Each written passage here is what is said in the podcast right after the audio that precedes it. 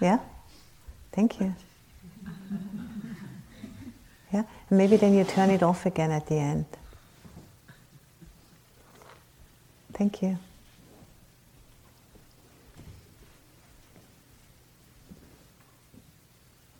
Yeah, thank you.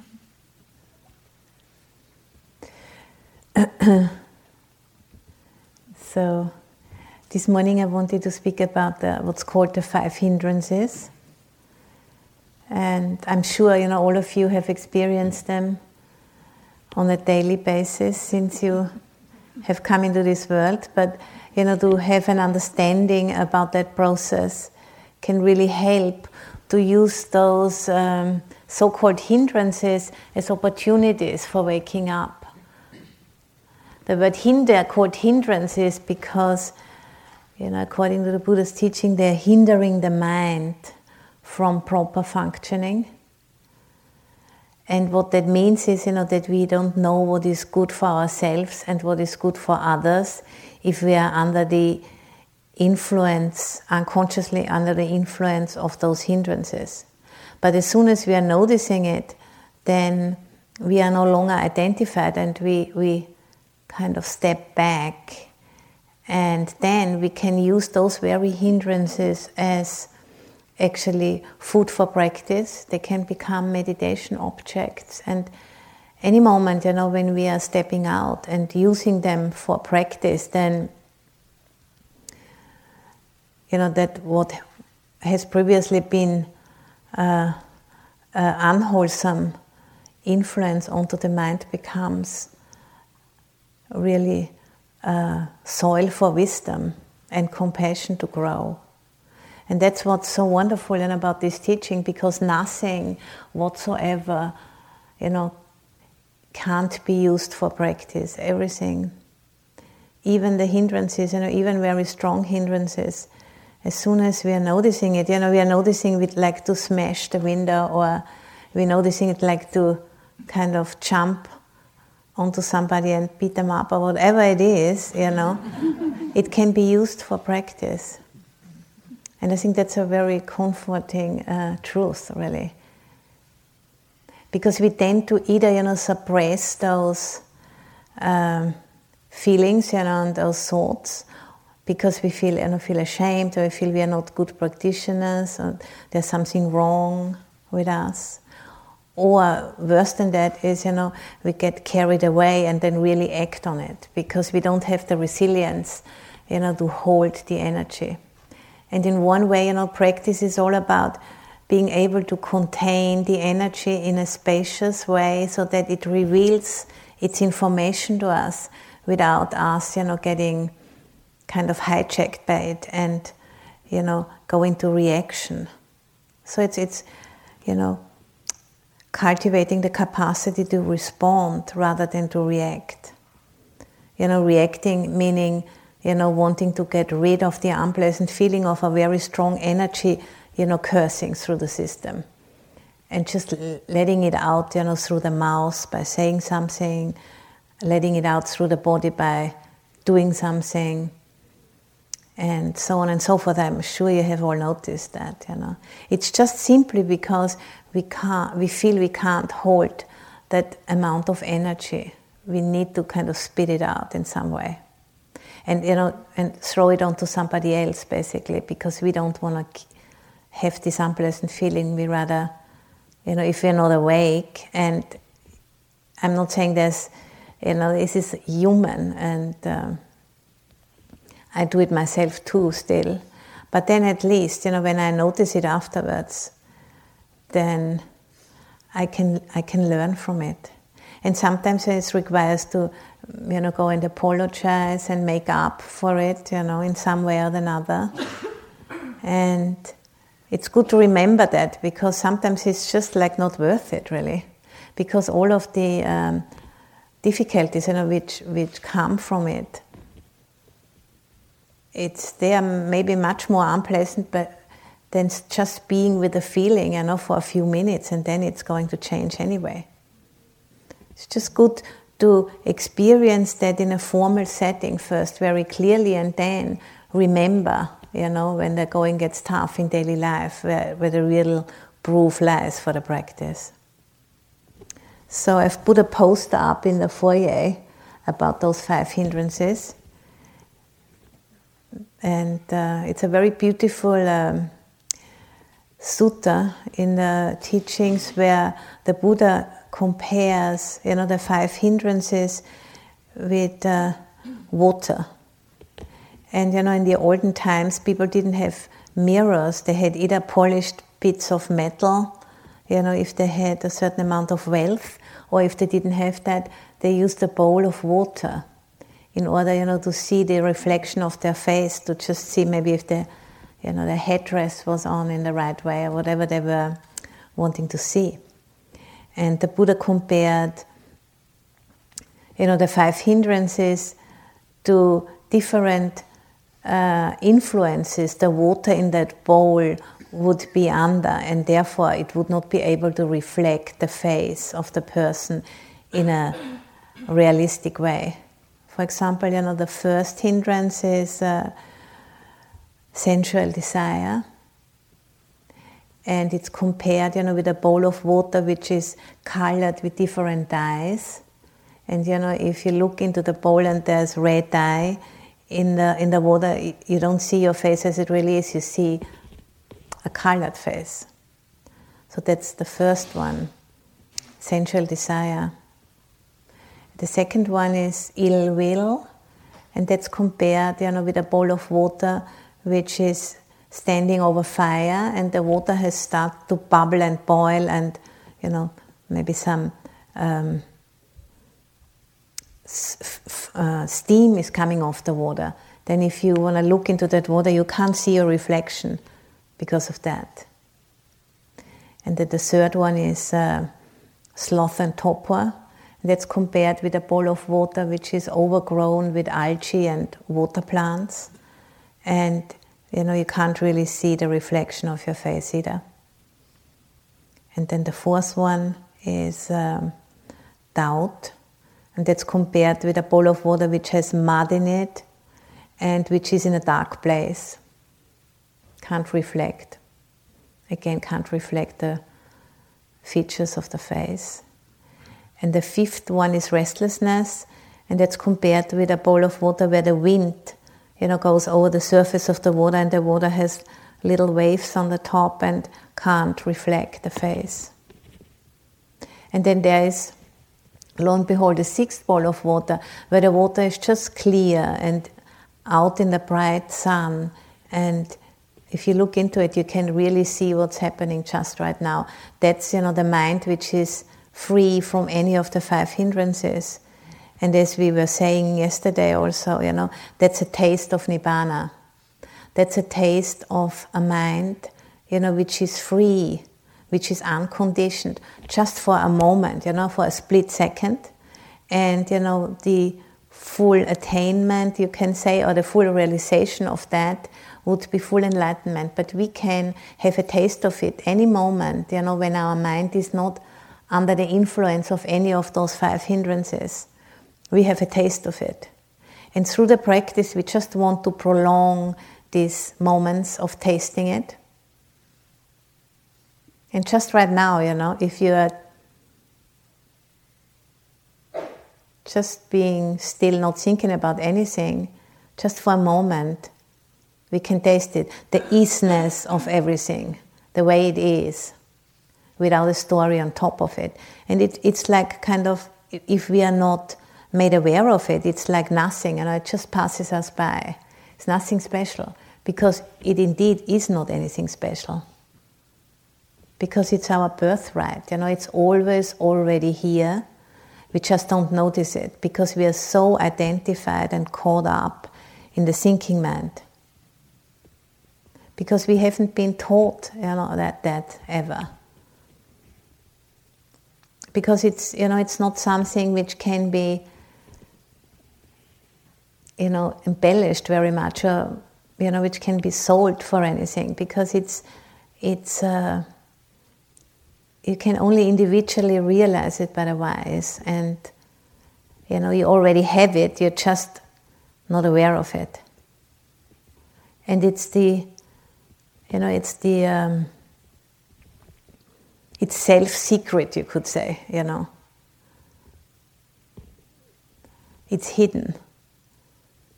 But as soon as you know, as you hear of it and you have a taste of it, you you just kind of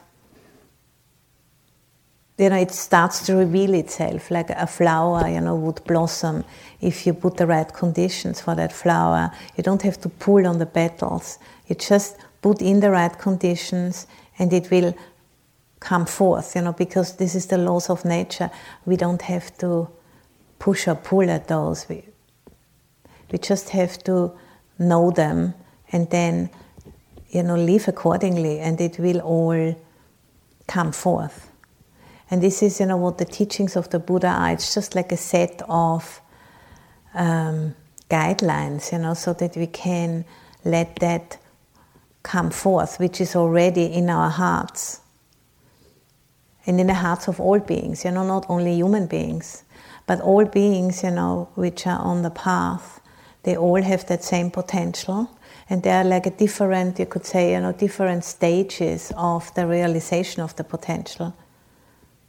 But nevertheless you know all on the same path all going in the same direction all wanting you know wanting happiness and do not want suffering and you know the uninstructed worldling as it says in the suttas you know often backs up the wrong tree you know because it's not at a certain stage in the practice, if we haven't tasted that unconditioned, you know, that taste of freedom, then we tend to seek that feeling, you know, in different other areas, such as, you know, drugs and drinks and shopping and sex and food and, you know, there's many, many things which give us a hit of pleasant feeling but then, you know, it you need more and more and more, and then suddenly, you know, you ended up in a addicted kind of a pattern, and then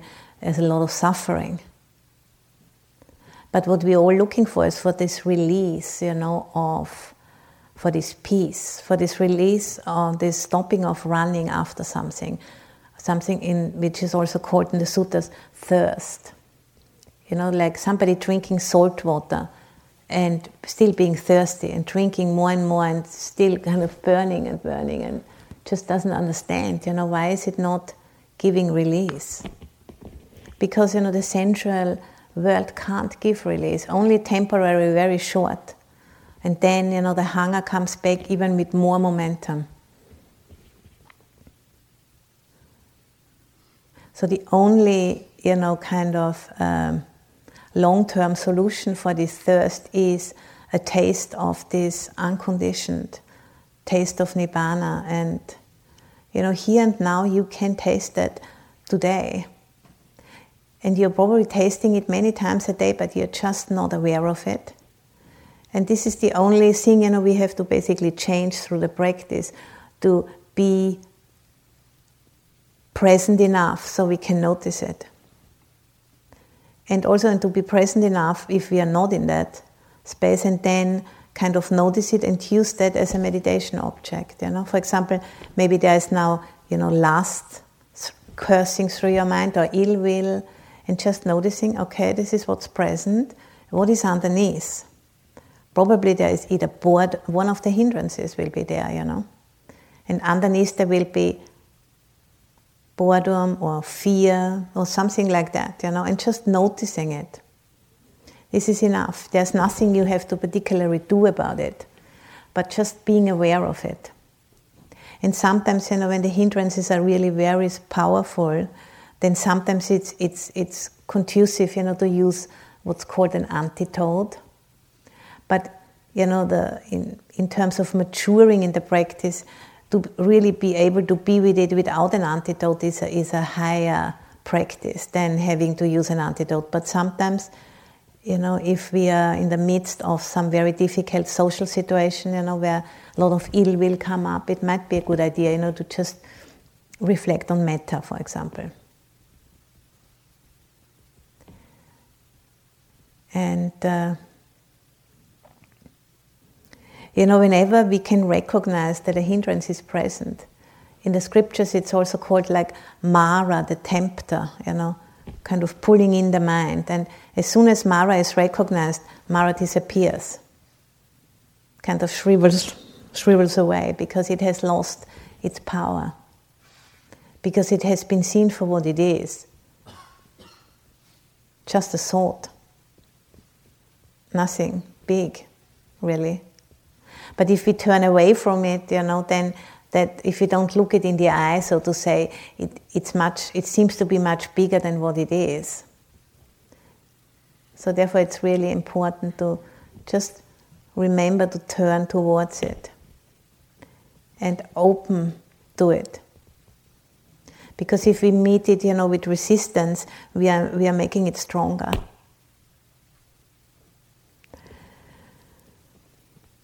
So this mindful recognition, you know, is really central to the practice. It's, it's not like rocket science, really. But what is difficult about this is to remember. To remember it. And the word mindfulness, sati, you know, means to remember, really. Simply to remember. And then there's another sutta, you know, which is mentions if we have managed, you know, to wake up to the hindrances present in our mind, then the Buddha gave us some similes, you know, how that would feel. For example, you know, have, having been able to recognize that desire is present is like being free of death. And then having been able to wake up that to aversion in the mind, to ill will in the mind, is like being free from a disease. And absence of sloth and torpor is like being released from prison. And absence of restlessness is being released from slavery, being released from bondage. And absence of doubt is, you know, returning home after a dangerous journey through the desert, you know, where you don't know where to get food and drink. So that's some very tangible examples, you know, how how that could feel, you know, when we consciously stay with a hindrance and then it kind of abates. So freedom from death, freedom from disease, being released from prison, being free of slavery or bondage, and returning from a dangerous journey.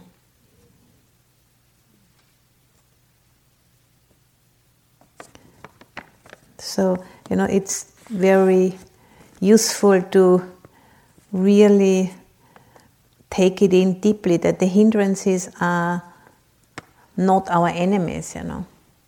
It just really depends how we relate the whole practice is about you know developing a skillful way of relating to the human condition and using it as an opportunity to learn about the human condition.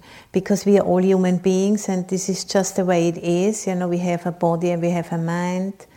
We have a lot of evolutionary luggage you know which has been coming in really handy to actually have these you know human beings really be able to live here, you know, and become a lot of people. Meanwhile, maybe too many. But now, you know, because we are so many people, we have to learn to harness those evolutionary equipments, you know, such as the instincts and, and greed and hatred and all of those um, forms of having information about the situation. You know, it has been very important in the past, you know, to have these instincts in order to be able to survive. But we have to learn, you know, to use the information which is in it and not get completely propelled by it into situations, you know, which are harmful for ourselves and for other people and other beings. So, you know, to really use the information but not become it use it as a motivation, you know, to act in some way or another. And sometimes acting means not doing anything. but not being carried away by it and just blinded by it, kind of going under. It, and it's again, it's the middle way, you know, be, between suppression and indulgence. The Buddha's teaching, you know, is always coming back to that balance. And in order to be able, you know, to be in balance, we have to really have the courage to fully uh, take in, you know, the strength of these emotions, you know, how, how powerful they can become, and, and not kind of shrink away f- from it, but really open ourselves to it. It's like going to the gym, you know, and, and using ever heavier weights, you know, to, to train our muscles. We are training our spiritual muscles, you know, of being able to have the resilience to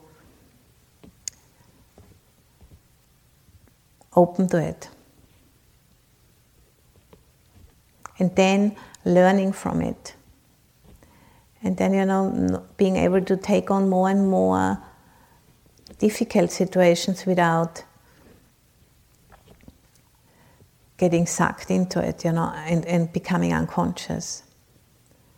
So that's really, you know, what we are up to in this practice, you know, to cultivate this capacity. And that's, you know, the Noble Eightfold Path is, is basically a program, you know, to cultivate the mind and make it stronger and stronger so it can take in the way things are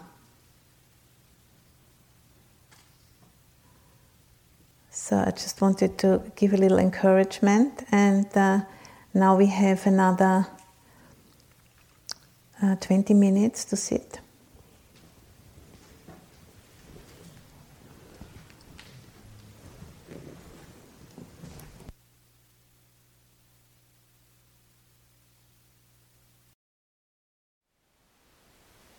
Thank you for listening.